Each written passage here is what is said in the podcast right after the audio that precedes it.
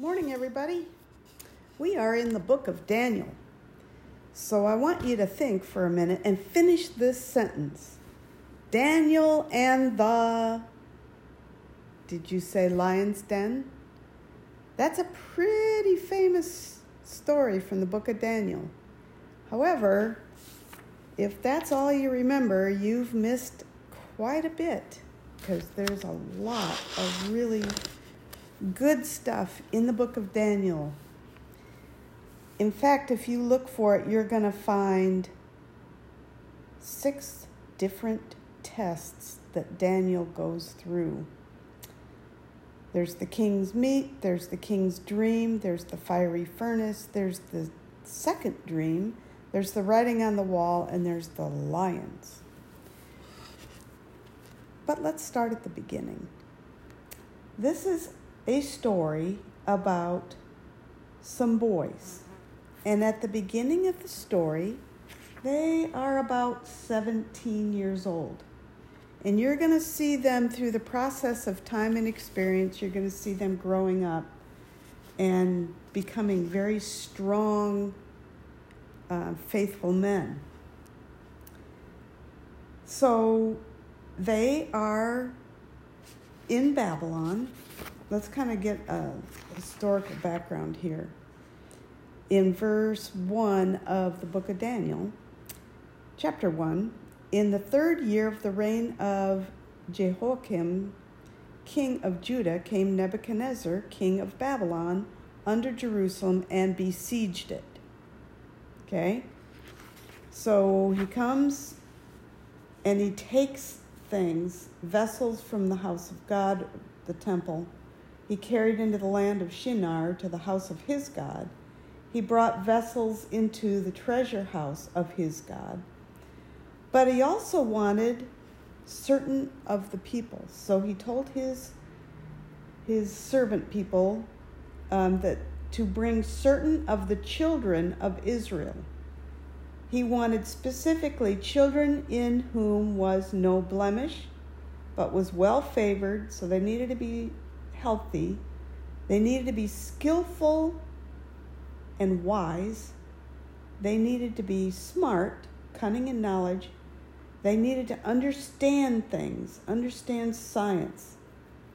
And he wanted them with this group of boys with this, these abilities to come to the king's palace and be taught and raised up in the king's palace to the tongue of the Chaldeans and the learning of the Chaldeans. So these 17 year old boys, their names were Daniel, Hananiah, Mishael, and Azariah. And they were children of Judah. So they came from the tr- tribe of Judah.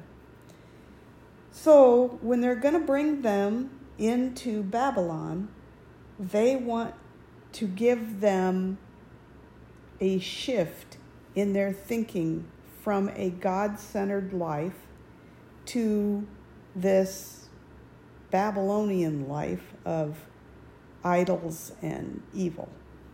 And to do that, one of the most powerful things they can do is to change their name. They, their names were very God centered.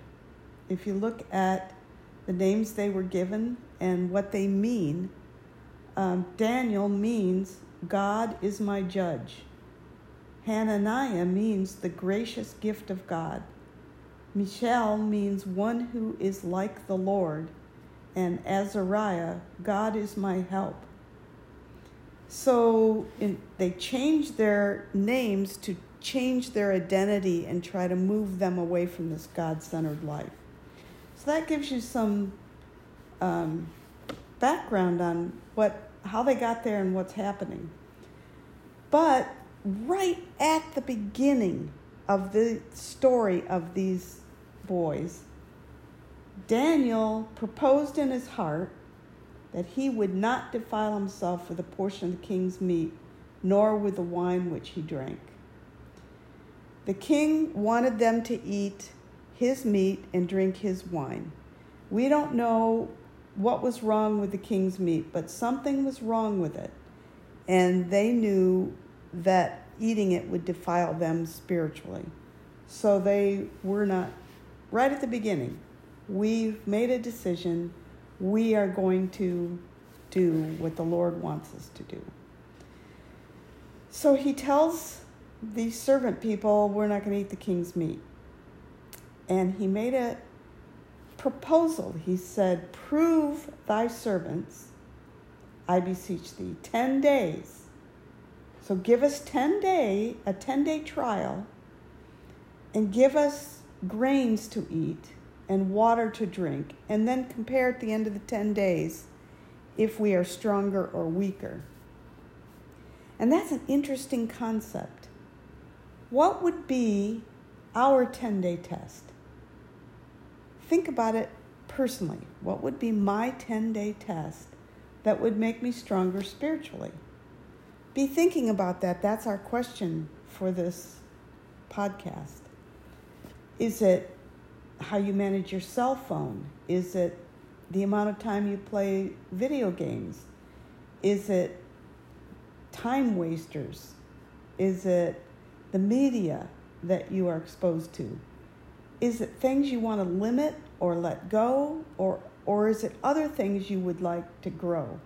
But be thinking about what your 10 day test will be. So at the end of 10 days, they were much healthier, fair, fatter in flesh than all the children which did eat the, the portion of the king's meat. And so then, because of their decision to be faithful to God, they get blessed with gifts. So this gifting happens because of that decision.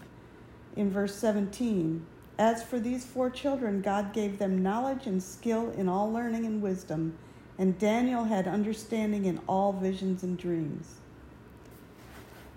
So that's the first thing that we look at is they decide this right up front. They're not going to defile themselves with the king's meat. Okay, the second one we're going to talk about, and we're going to kind of skip around. Um, we're just going to hit something really quick in the king's dream. So the king has a dream. He's troubled in spirit. And he calls all his wise people together. No one can interpret it.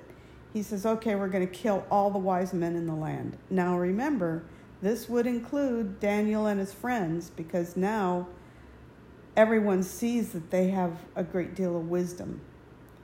So they gather them up, and Daniel says, Now, wait a minute, don't be hasty here. Don't be hasty here. Let us have some time and we'll see what we can do.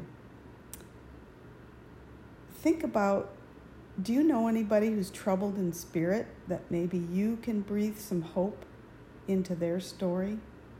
Because that's what happens here. So Daniel goes back to his home, gathers his friends, um, counsels with his faithful companions. They gather together to talk and to pray. They want the mercies of God and they ask for that. The secret is revealed. They thank God and then they take action. And that's a pattern of prayer that we should remember. Counsel with your faithful companions. Gather your faith community to talk and to pray. Pray for help that you need. Look for the revelation you receive. Thank God, but then take action. President Nelson, in his last conference, said Ask him to enlighten your mind, send the help you need, record the thoughts as you pray, and then follow through diligently. I think that's very interesting.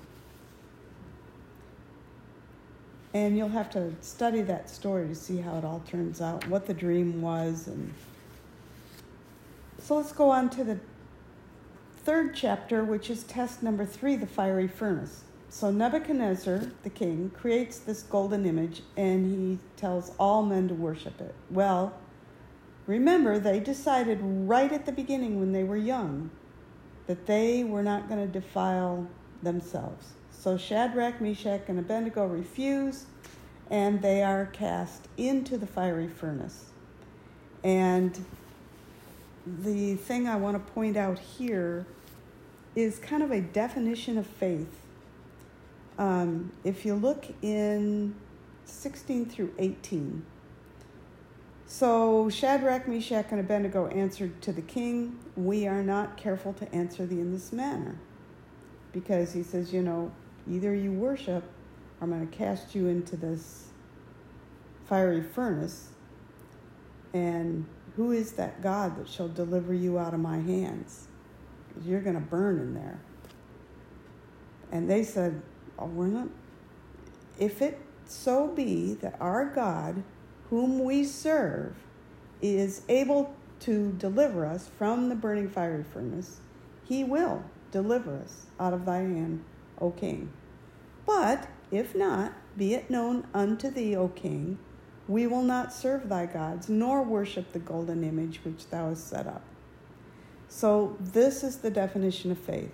I don't know what's going to happen, but here's what I do know God is able, God can deliver, and I trust Him if He doesn't. So, in verse 25 and 26, um, the king looks in there and he says, How many are in the furnace? There are four men loose walking in the midst of the fire, and they have no hurt. And the form of the fourth is like unto the Son of God. Now, the important thing of that verse is notice he did not take them from the problem. He did not um, take them out of the furnace and from the problem. Instead, God steps into the problem instead and walks through it with them. And oftentimes, when you have problems and trials and you pray for help, the problem isn't removed, but He steps into the problem with you and walks through it with you. Nebuchadnezzar came near to the mouth of the burning fiery furnace and said, Shadrach, Meshach, hey Abednego, Ye servants of the Most High, come forth, come hither. And so they came out of the forth out of the midst of fire. And there was not a hair on their head singed, their coats weren't changed, there wasn't even the smell of the fire or smoke on them. And those of you who have stood by a campfire, you know how that smoky smell gets all through your clothes but nothing. Nebuchadnezzar spoke and said, Blessed be the God of Shadrach, Meshach, and Abednego, who hath sent his angel and delivered his servants that trusted in him and have changed the king's word and yielded their bodies that they might not serve nor worship any God except their own God. It's interesting to watch how Nebuchadnezzar is changing and moving and, and um, becoming someone different. So the fourth one is the dream that Nebuchadnezzar has of the tree, and you'll have to study that one, and you're going to see that Nebuchadnezzar, by the end of this, um, you're seeing God's mercy working in the life of this oppressor and this bad guy to turn his heart and turn him to God. So, chapter 5 is the writing on the wall. Um, and the interesting thing about this one is if you look at the interpretation of the writing, it was you were weighed in the balances and you were found wanting. And it makes you reflect for a moment there is a moment when all your choices come together and they're numbered and numbered and weighed and divided and the reflection is to think where would i be found wanting and we're all found wanting in one area or another and the answer to that is seeking the help that you need uh, through prayer from Heavenly Father. Now we get to Daniel and the lion's den. And this one, you know what happens here. Um, so Darius is now the king, who is the son of Nebuchadnezzar. And Darius um, kind of you see that he's he's got a different way of thinking. Um, they have been taken over, and we've got three presidents that have been put over the kingdom, and Daniel is number one.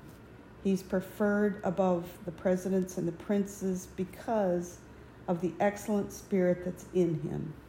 And the presidents and the princes are jealous and they want to get rid of Daniel. So they know that there's nothing that they can do to trip him up unless they use his devotion to his God.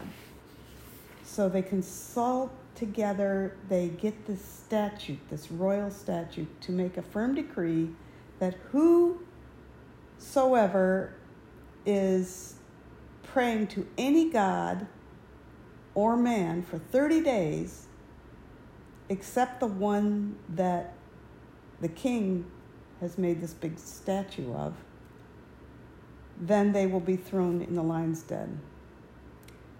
Now, when Daniel knew that the writing was signed by the king, and once the king signs it, it can't be changed, he goes into his house. His windows are open so anybody can see. He kneels on his knees three times a day. He prays and gives thanks before his God as he did aforetime. This is his established pattern of prayer. Which another reflection question what is our established pattern of prayer? Just think about what, what is your pattern? Like, is it before you touch your phone in the morning? Is it before you get out of bed in the morning? Is it morning and night? Kneeling? What is your pattern of prayer? So the king was displeased when he found out that he could not do anything to save Daniel. And they throw him in the lion's den, and the king says, before they shut the rock on the den, Thy God, whom thou servest continually, will deliver thee. So the next, the king goes to his palace. He passed the night fasting, no music, and no sleep. He got up very early in the morning, ran to the den of lions. He came to the den, he cried with a very sad voice unto Daniel, O Daniel, servant of the living God, is thy God, whom thou servest continually, able to deliver thee from the lions? And Daniel says, My God hath sent his angel, shut the lions' mouths, and they have not hurt me. Um, and so they took him up out of the den, and there was no hurt found upon him. And I've circled this in my scriptures because he believed in his God. Now, once again, you're going to see that, Dan, that God does not pull Daniel out of the trial. He doesn't pull him out of the lion's den. Instead, he steps into the difficult experience and protects him and walks him through it. So, in that difficult experience is where we learn who God is. And other people, like Darius, watching the situation, also learn. And if you look at verse um, 27, it says, He delivereth and rescueth, He worketh signs and wonders in heaven and in earth who hath delivered Daniel from the power of the lions. So Daniel prospered in the reign of Darius, in the reign of Cyrus the Persian. Great stories in the book of Daniel. So remember, what was your 10 day trial? That is your question for this week. And remember to always follow the Savior's admonition to come follow me. Have a great week, everybody.